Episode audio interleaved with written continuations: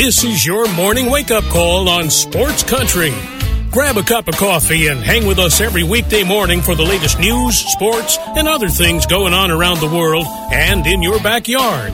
Now, here's your host, Gene Gumbs.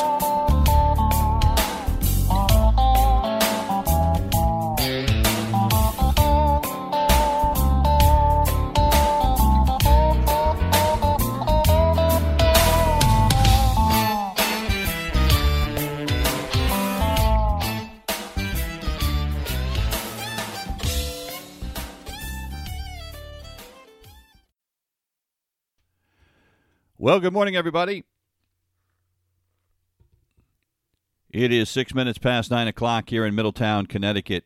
The third day of February two thousand twenty-one. Welcome to a Wednesday morning wake-up call. We have uh, dug out, and we are ready to roll. Uh, I spent uh, quite a bit of time on the snowblower yesterday. We got about thirteen inches of snow here in Middletown, Connecticut, so the good news is it's mostly over, although this storm doesn't seem to want to completely go away. We still had some light snow overnight, but uh, uh, this was a it was a big one.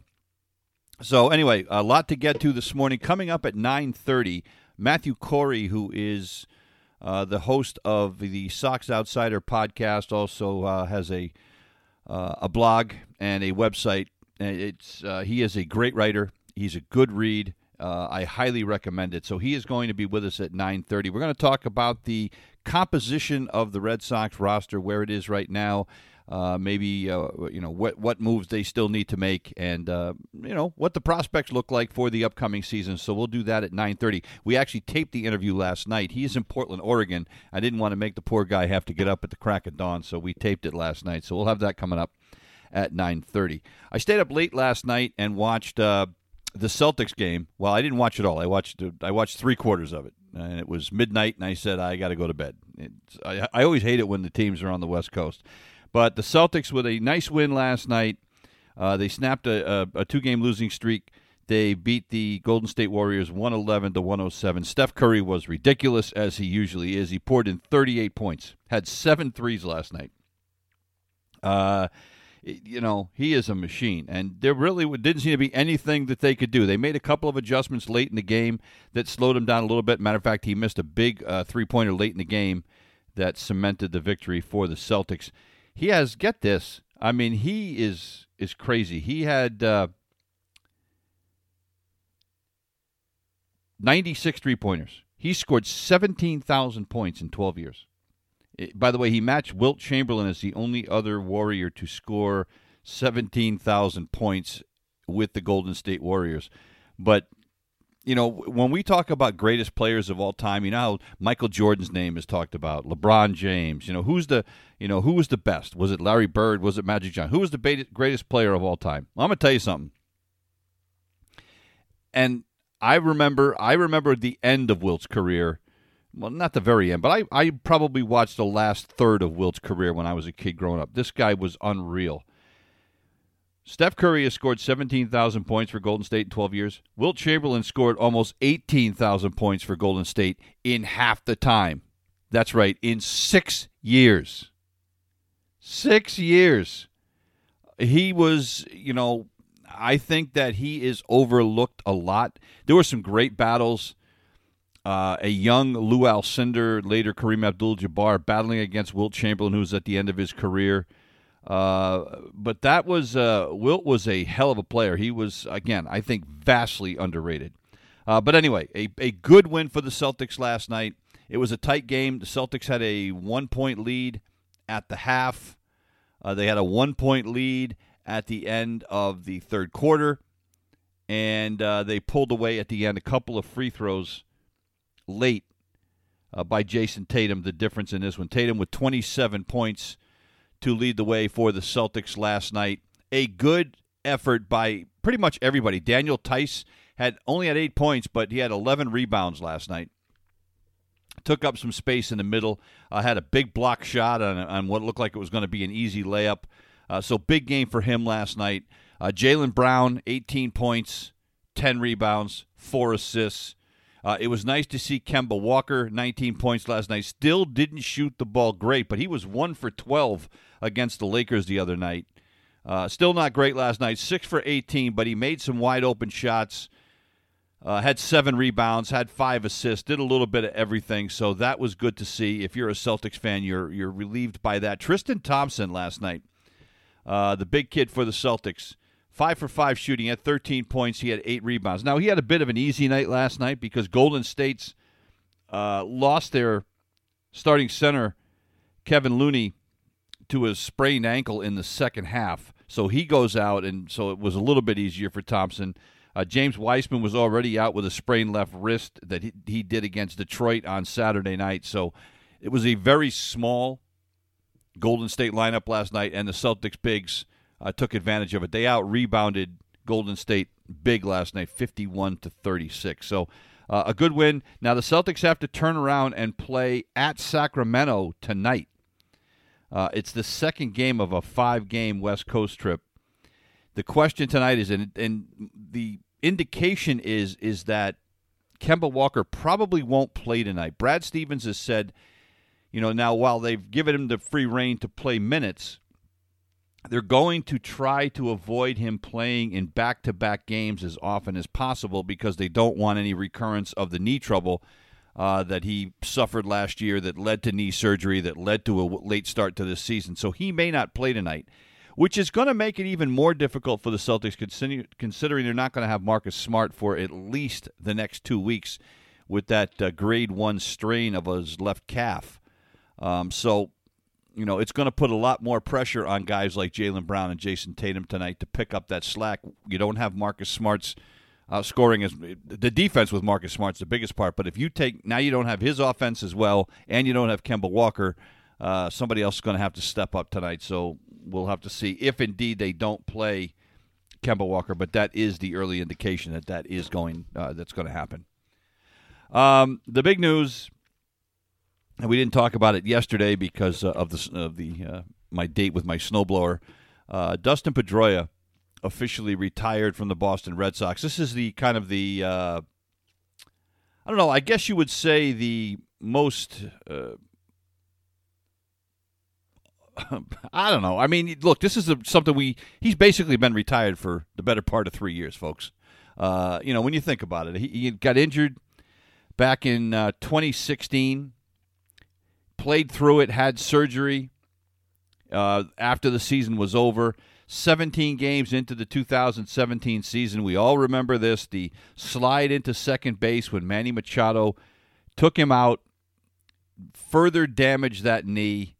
A lot of people think it was a dirty play. I, you know, look, I kind of I kind of do too, although Pedroia, when he announced his retirement, said that he's not that he's not upset about it anymore. He was mad in the beginning, but he said, look, he said, when you play second base the way I did, you know, you hang on to the last possible second to get the ball, try to turn the double play, that kind of thing. He said, so, you know, it could have happened any time during his career because of the way he played second base. I think that was a uh, magnanimous gesture by Dustin Pedroia, but I still think it was a dirty play, but be that as it may.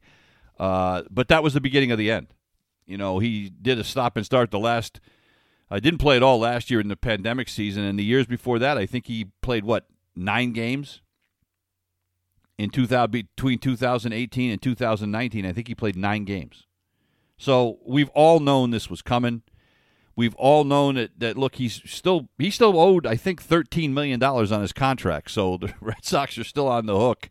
But what it does do for Boston is it opens up a spot on the forty-man roster. And I would assume there's going to be some more moves to come for Boston yet. They've still got a couple of holes they need to address. So this will give them the opportunity to have that spot on the forty-man roster and not have to worry about uh, potentially moving somebody off of there that they could lose um, on a waiver claim. So we'll, you know, that's that's the good news. And, and look, uh, Pedroia had a hell of a career.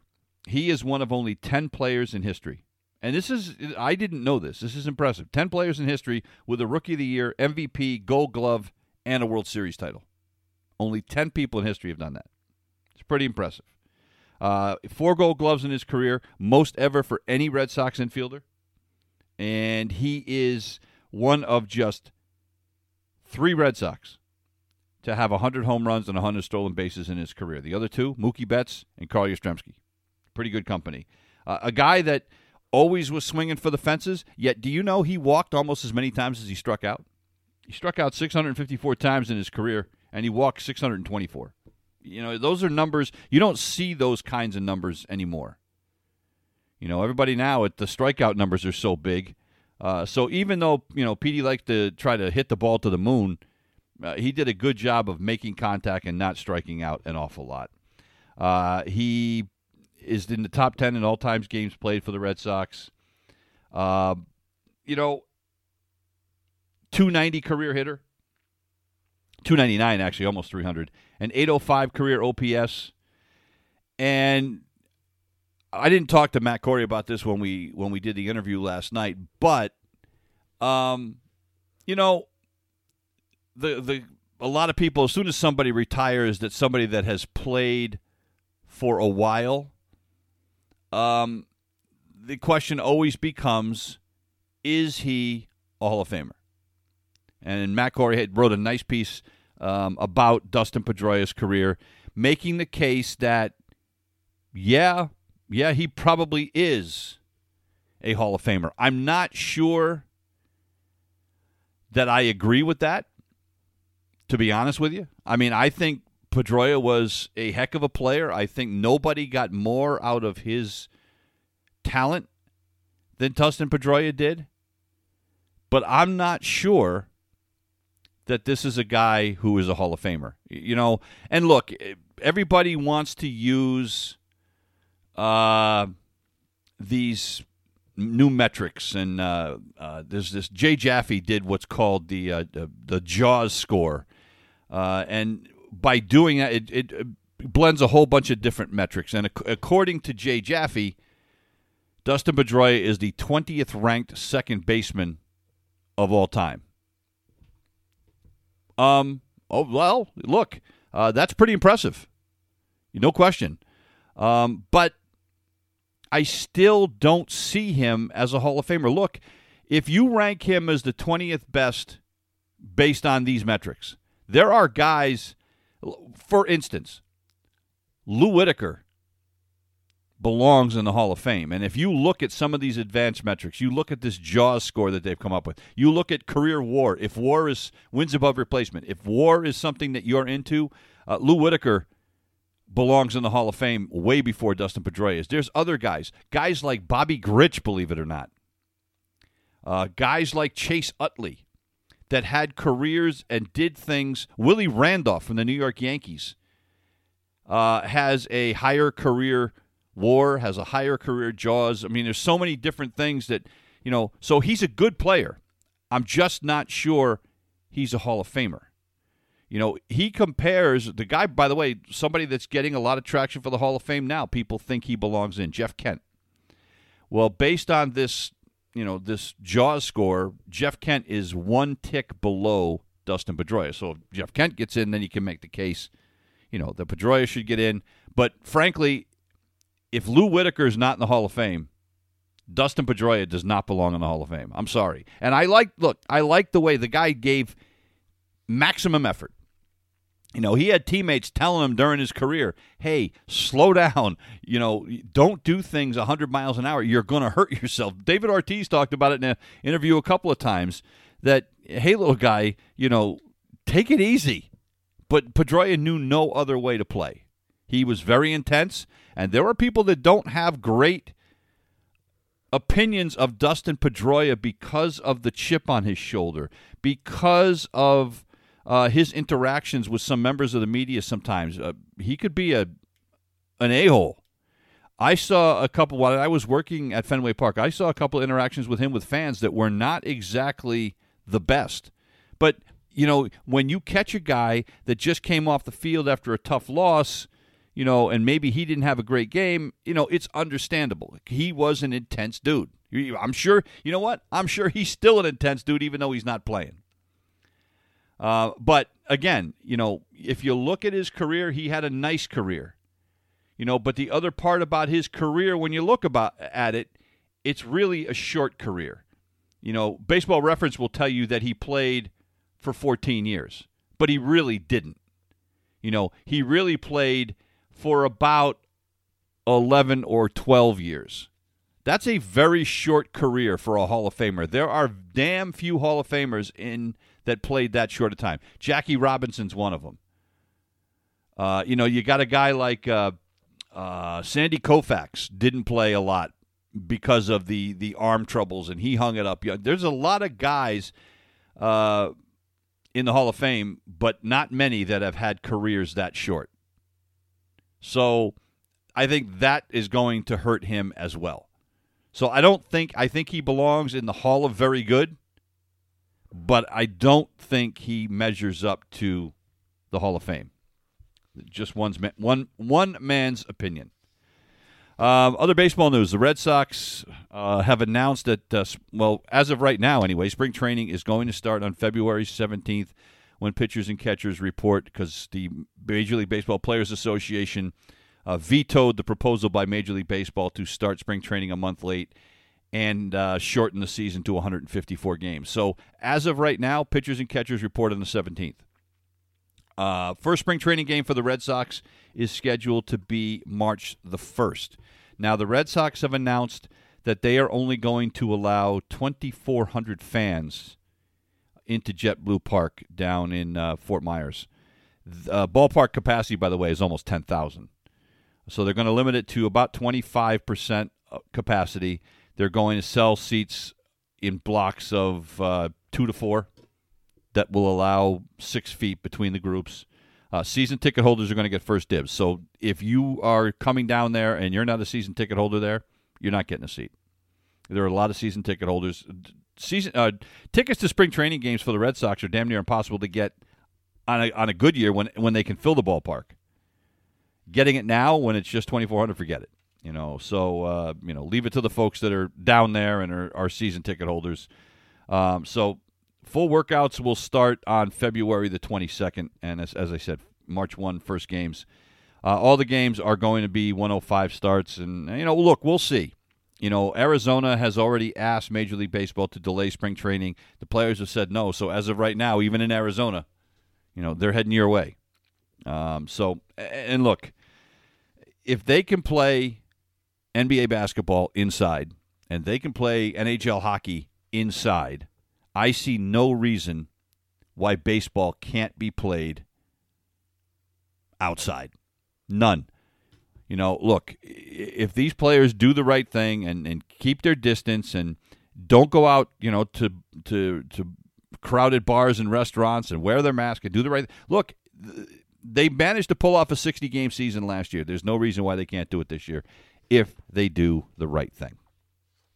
Um, we've got a story about uh, Mickey Callaway, former New York Mets manager, now uh, the Angels pitching coach. Uh, we're going to get to that tomorrow. I don't have time this morning because I got the Matt Corey interview coming up. But it is uh, another example of, fellas, you know, you gotta you gotta calm down with this. I mean, just like Jared Porter, who got fired from the Mets, the new general manager who lasted uh, a couple of days, uh, Mickey Callaway is probably going to be out of baseball. We'll, we'll talk more about that tomorrow. But it's, you know, stop sending pictures and stop sending and, and doing things to female reporters. What is the matter with you? Honest to God. So we'll we'll talk we'll talk more about that tomorrow. But it is just uh, it, it kind of sickening. Um, UConn women's basketball plays tonight. They have a game against Saint John's, six thirty at Gamble Pavilion. They haven't played Saint John's since two thousand eighteen. Um, they lead the all-time series forty-one seventeen. This is not going to be close. Uh, Saint John's is uh, five and nine, I believe, two and seven in the Big East. They're coming off an overtime loss to Villanova, uh, a win over Georgetown, but they're just not very good. Uh, so. They are going to get drilled by the Huskies, who will go to twelve and one. Um, and Gino Auriemma had a conversation yesterday. They're in a position right now for UConn. They have ten games over the next twenty-seven days. For so for essentially every other day for the next month, UConn is going to be playing. The season is supposed to end on March first. So they don't have a lot of time to get the rest of these games in. So it's going to be a pretty intense schedule. Uh, they'll play tonight. They'll play again on Friday, and then they have number two South Carolina coming to Stores on Monday. Uh, that is going to be a huge test for this team. But so he's going to have to dig a little bit deeper into his bench. But he was asked yesterday about the potential of not having a conference tournament.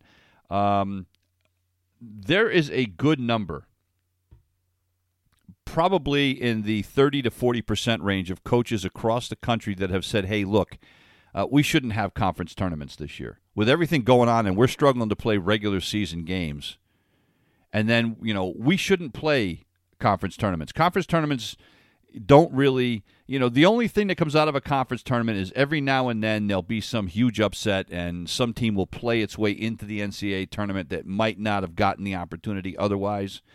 But by and large, conference tournaments go pretty much according to Hoyle. The only thing it might affect is your seeding in the N C double A tournament, but ninety-nine times out of one hundred, the conference tournament, well, I shouldn't say, maybe ninety times out of one hundred, the conference tournament does not get you into the N C double A tournament if you weren't already in.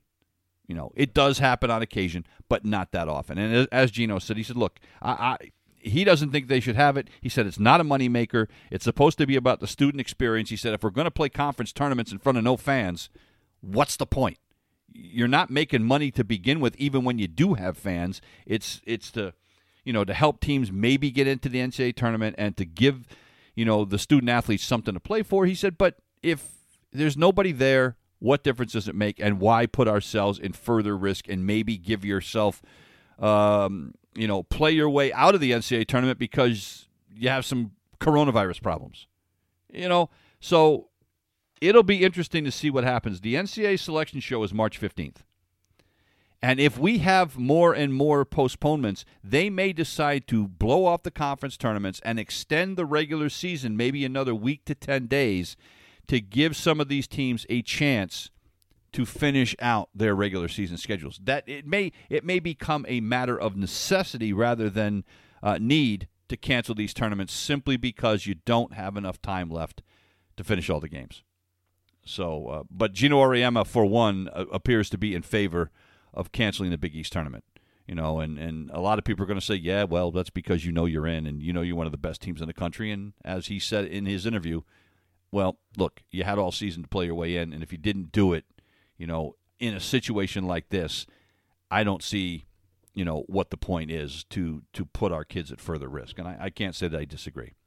twenty-eight minutes past the hour. We're going to take a break. When we come back, Matt Corey of the Sox Outsider will join us. You're listening to The Wake Up Call on Sports Country.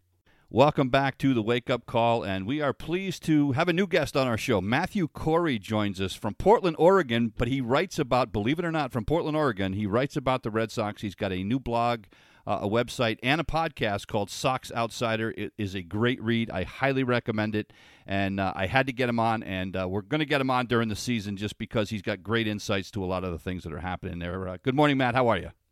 I'm doing good. How are you? I'm doing great. Um, let's start, first of all, this free agent season has been slow, to say the least. I mean, not just the Red Sox. It took a while for everything. Matter of fact, there's still more free agents available than have been signed.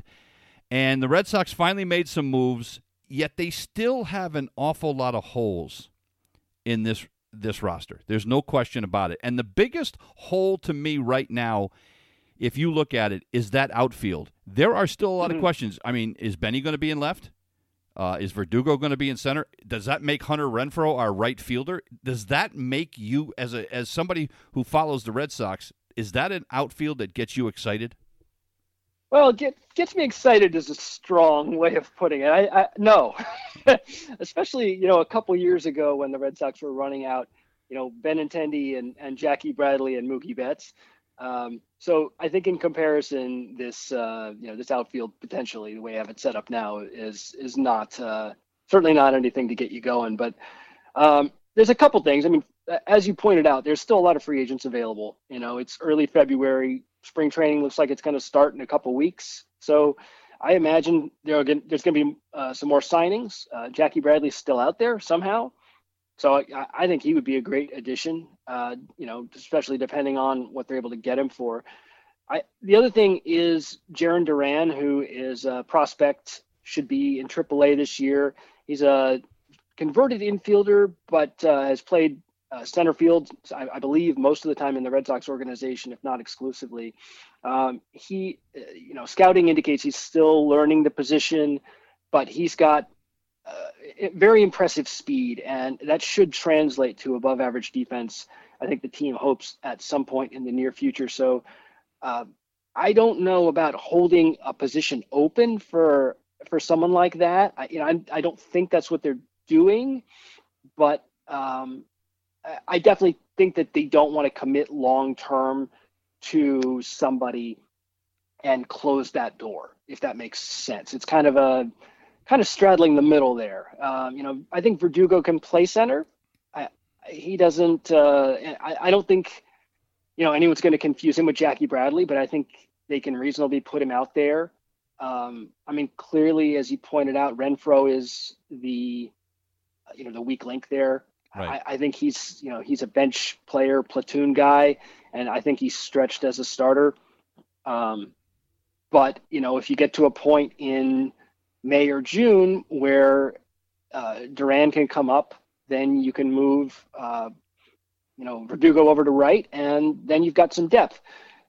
The only problem with that is that you've got April, May, and June, and that's also a what-if scenario anyway. So um, I think they're better off in twenty twenty-one with Jackie Bradley, and I, my guess is that they think that too, um, but I think that they are at a point uh, financially where, you know, they're not they're not going to spend a lot, and right. you know, so I, I think they're they're kind of trying to straddle everything here. Um, you know, they got they signed Kike Hernandez. Hernandez can play the outfield. Also, he's not a center fielder, but you know, he can he can fill in in um, outfield corners. Um, and they're rumored to be interested in Marwin Gonzalez, who's another guy who plays just a ton of different positions like Hernandez. So I, I think they're trying to, to build in, you know, redundancy after redundancy just to, uh, you know, to, to keep that, you know, that floor, uh, keep it high, which is something that they failed to do last year. You know, we saw the pitching staff, you know, fail epically. Big time last year. Yeah, exactly. Exactly.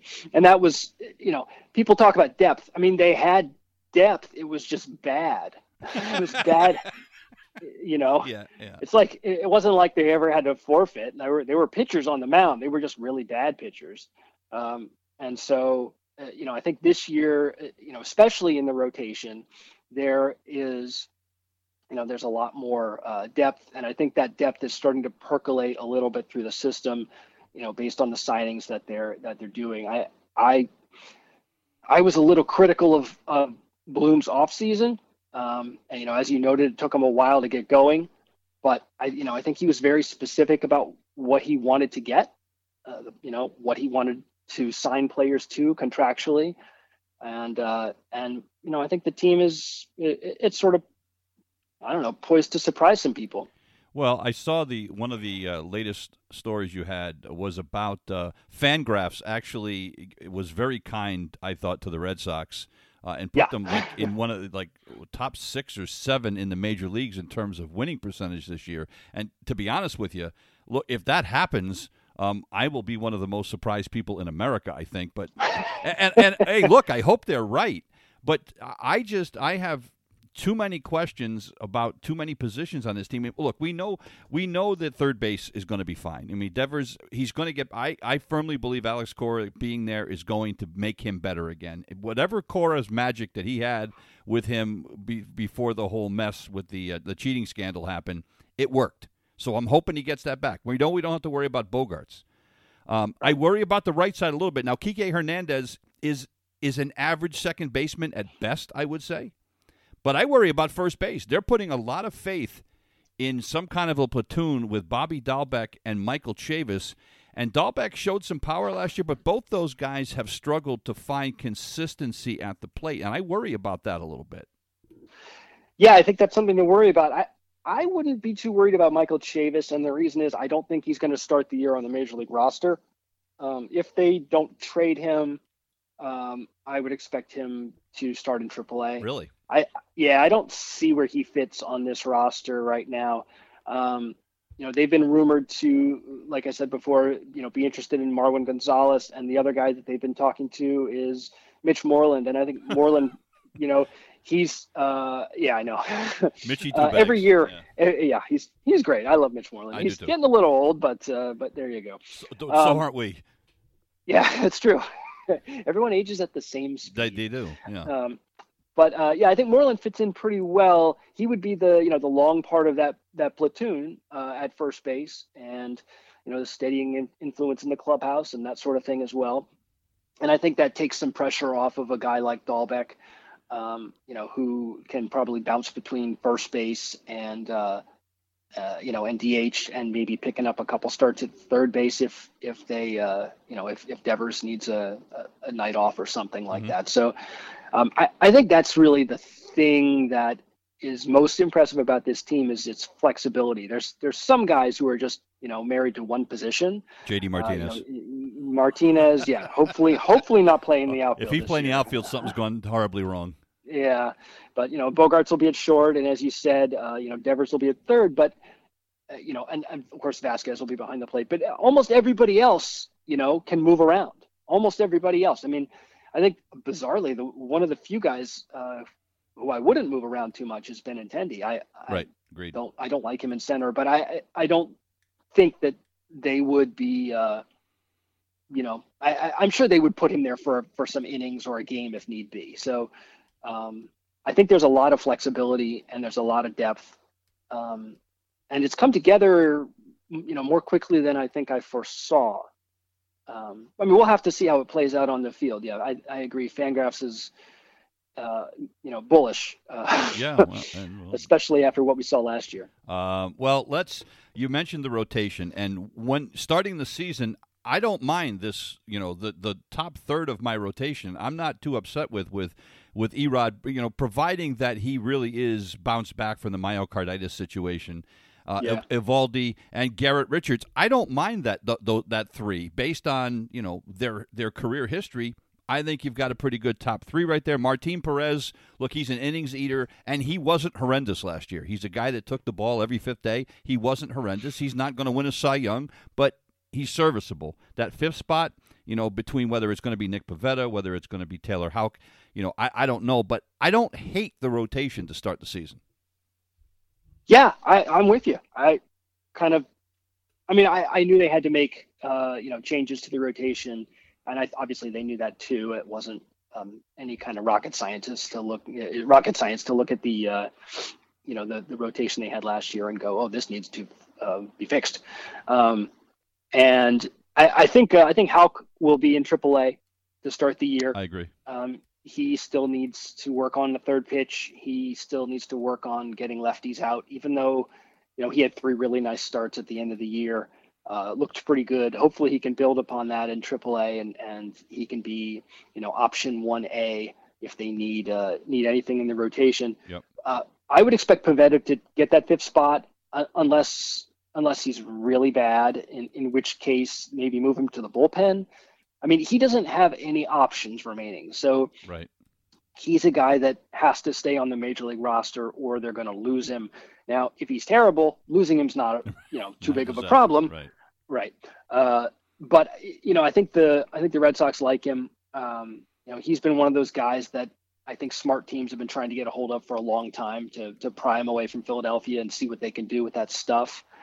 Uh, so this, I think it'll be interesting. And, and, you know, he was, uh, you know, it was just, just two starts uh, at the end of the season last year, but um, he was pretty good in those two starts. I don't know how much, um, you know, you want to put in ten innings, but a lot of strikeouts, not too many walks. I think he gave up one homer or something like yeah. that. It looked, looked, uh, looked reasonable. It was in command. Um, you know, he, he might be a guy that, you know, maybe you limit, you, you know, sort of do the Rays thing, you know, two times through the order, and then, you know, then you pull him, even if he's at, you know, sixty-five pitches or whatever, um, and get somebody else in there just to, you know, get a different look for the, you know, for the hitters. But, uh, you know, if, if, uh, if that's the worst case scenario for your fifth starter, I don't have a problem with it. So, yeah, I think, I think it's come together well, and, and they've got, uh, you know, they'll have Houck in triple A. Brian Mata and Connor Siebold are both down there too. So hopefully those guys will be getting ready. Should be, you know, potentially ready uh, for both of those guys to come up to the majors at some point this year if, uh, you know, if they pitch well. And then, of course, Chris Sale's coming back at some point, we hope. So there's a there's a lot of potential to to step into the rotation and, and make it even better without them having to even make any trades or moves. I, I get the sense from what I've read back here in the East Coast that when Sale does come back, that Sox fans should not expect him to get the ball every fifth day. They should expect that he might be a once-a-week guy, because they he's just starting that new contract extension, and the Red Sox want to be very, very careful that they are able to get the maximum benefit out of that and make sure he doesn't blow that arm out again. I mean, that's the first I've heard of it, but it wouldn't surprise me if if they were extremely careful with him. I mean, it it makes sense for all the reasons you just said. Absolutely. Um, you know, I, I think it'll one one determining factor will be, you know, what does the team look like in, in July? Right. You know, when, when he's coming back, are they fifteen games, you know, back of the division and six games out of the wild card with, you know, four or five teams in between them in the second spot? Then, then there's, there's just no reason. Yeah. yeah, right. There's no reason to push him at all. Um, if you get, you know, three innings out of him a week, then you get three innings out of him a week. That's, you know, and then you get him back uh, into a regular off-season program and, and build him back up, and, and hopefully he gives you one hundred eighty innings in twenty twenty-two. Well, the biggest, I think the biggest obstacle to all of this is going to be Chris Sale, because I don't think, you know, that he is he's going to be okay with pitching once a week and pitching three or four innings. I think that's going to be the biggest thing they're going to have to do, is try to hold him back. Yeah, he's he's a competitor, and, and you know, reining him in is is definitely going to be, you know, a challenge for uh, for Cora. Uh, but, you know, he's also not an idiot, and he uh, knows, uh, you know, I think the situation that the, you know, the team's in and that, and that he's in contractually. And um, so, you know, I mean, he gutted it out in twenty eighteen, you know, yeah. because of where the team was. Right. And, um, you know, he knew he could be helpful in these, in these little bits here and there coming out of the bullpen at the end. But, um, you know, if, and if that's, you know, if they're a ninety-five win team this year against all expectations, then, uh, you know, I would expect that he'll reprise that role. But, um, you know, if you're looking at seventy-five to eighty-two wins, then, you know, then I, it makes more sense to be, uh, be careful. So you and I talked about this a little bit before we went on the air, and I mentioned that my biggest concern with this team is the bullpen. Um, you know, I like the signing of Adam Ottavino, and you have to hope that the you're going to get the Ottavino from a couple of years ago in Colorado, and not the one mm-hmm. that pitched for the New York Yankees. Uh, Matt Barnes, he walks too many guys for me. He loves that curveball too much, and and to me, you know, he goes. It seems like he goes three and two on everybody, and then after that, it's like, well, you got a lot of guys with the potential. You've got. Everybody loves Colton Brewer, but his numbers haven't shown us anything. Uh, everybody loves Darwin Hernandez, but the kid's young and he hasn't proven anything. Matt Andrese, uh, you know, he might be okay. He might not. You know, I don't know. But right now, Phillips Valdez is the big reliever they're talking about from last year. Boy, what a great find this guy was. You know, and he pitched a few good innings, but I looked him up. He had a whip last year of one point six. I'm not too excited about that, you know, so I, I'm a little bit worried, you know, and do we get the Ryan Brazier that pitched well for the Red Sox, or do we get the Ryan Brazier from two years ago who was horrendous? So I just don't know what to expect out of this bullpen, and it was one of the bur- worst bullpens in the major leagues last year.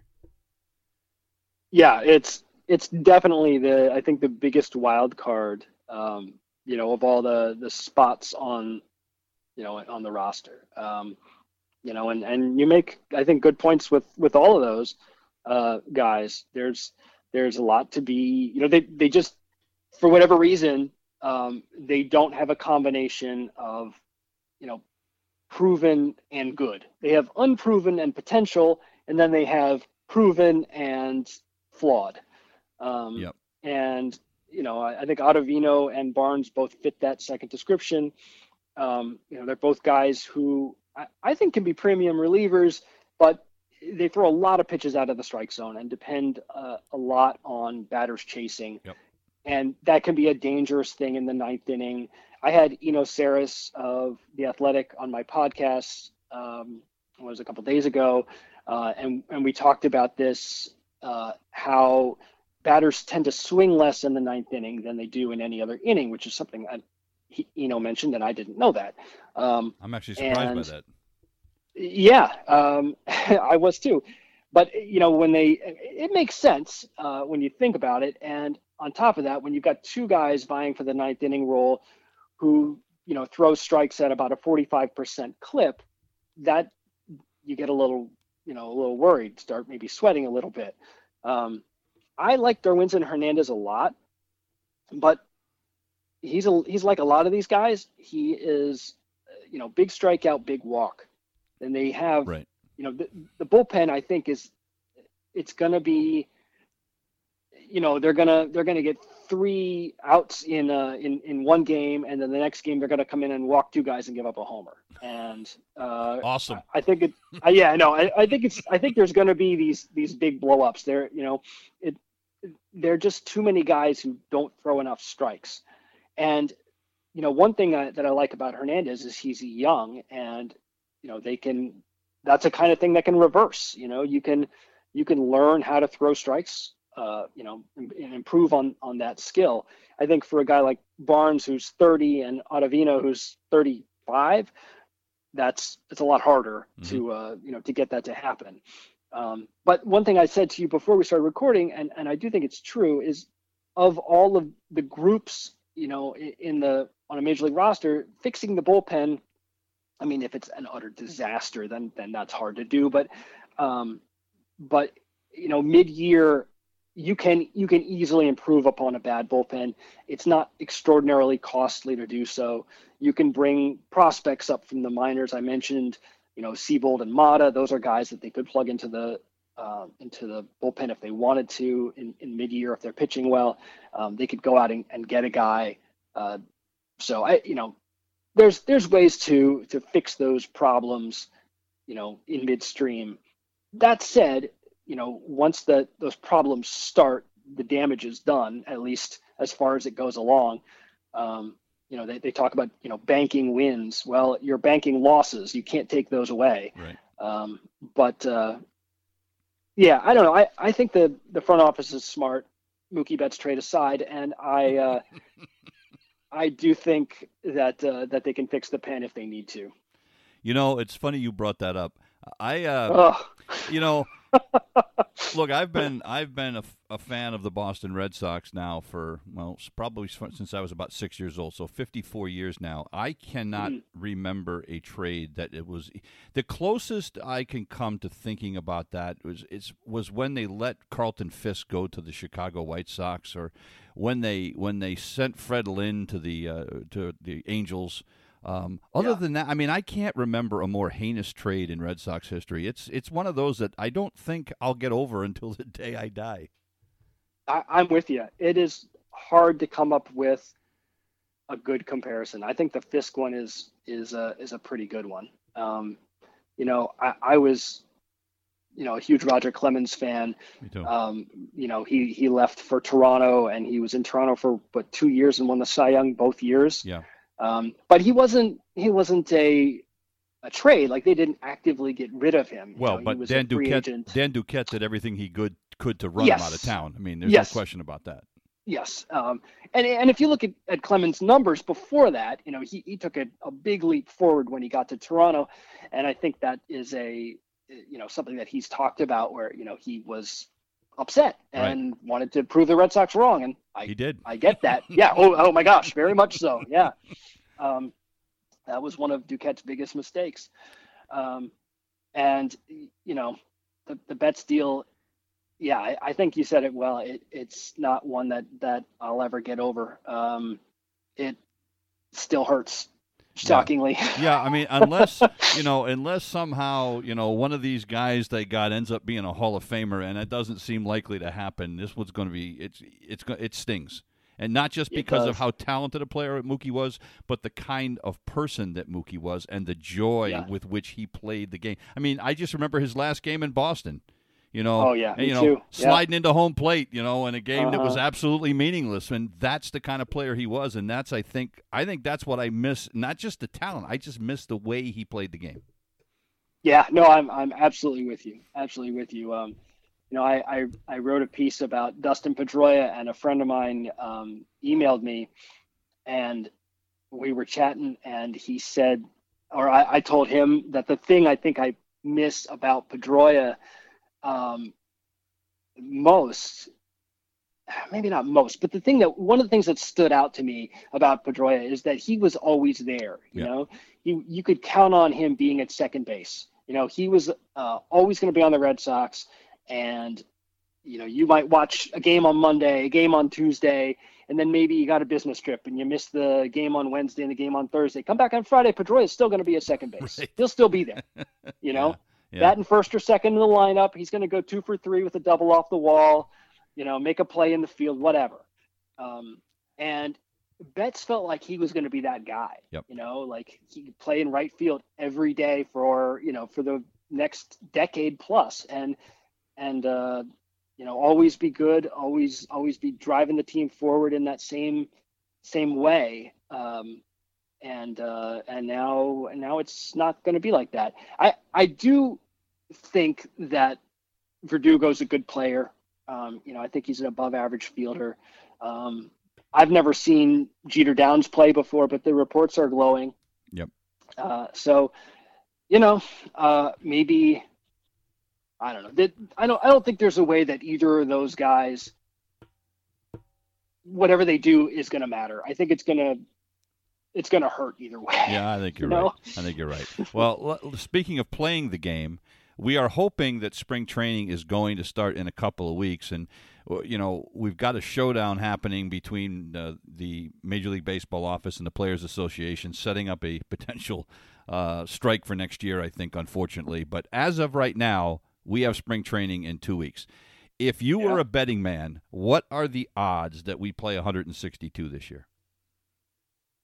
Oh, man, that's a great question. Well, considering that the league is already trying to shrink that number, right?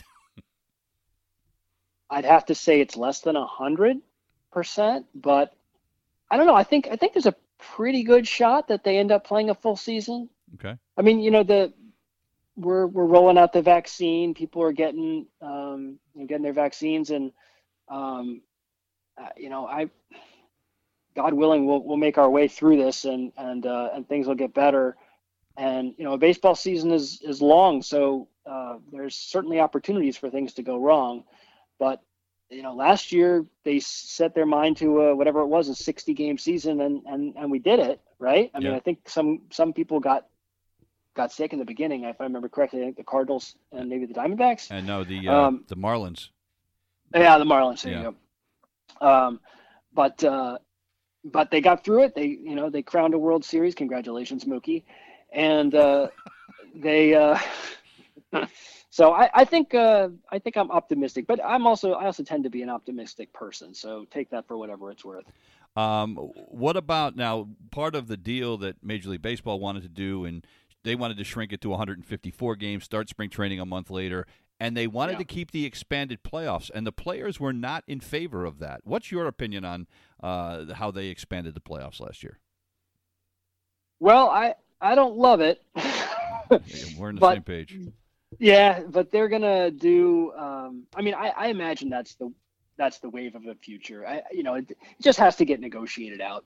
Yeah. Um, you know, the – The players make their salary over the regular season, and they're paid, you know, something for uh, for the playoffs as well. But it's not on the same scale. Right. So the playoffs are a big money-making venture for the for the owners, and the players know that.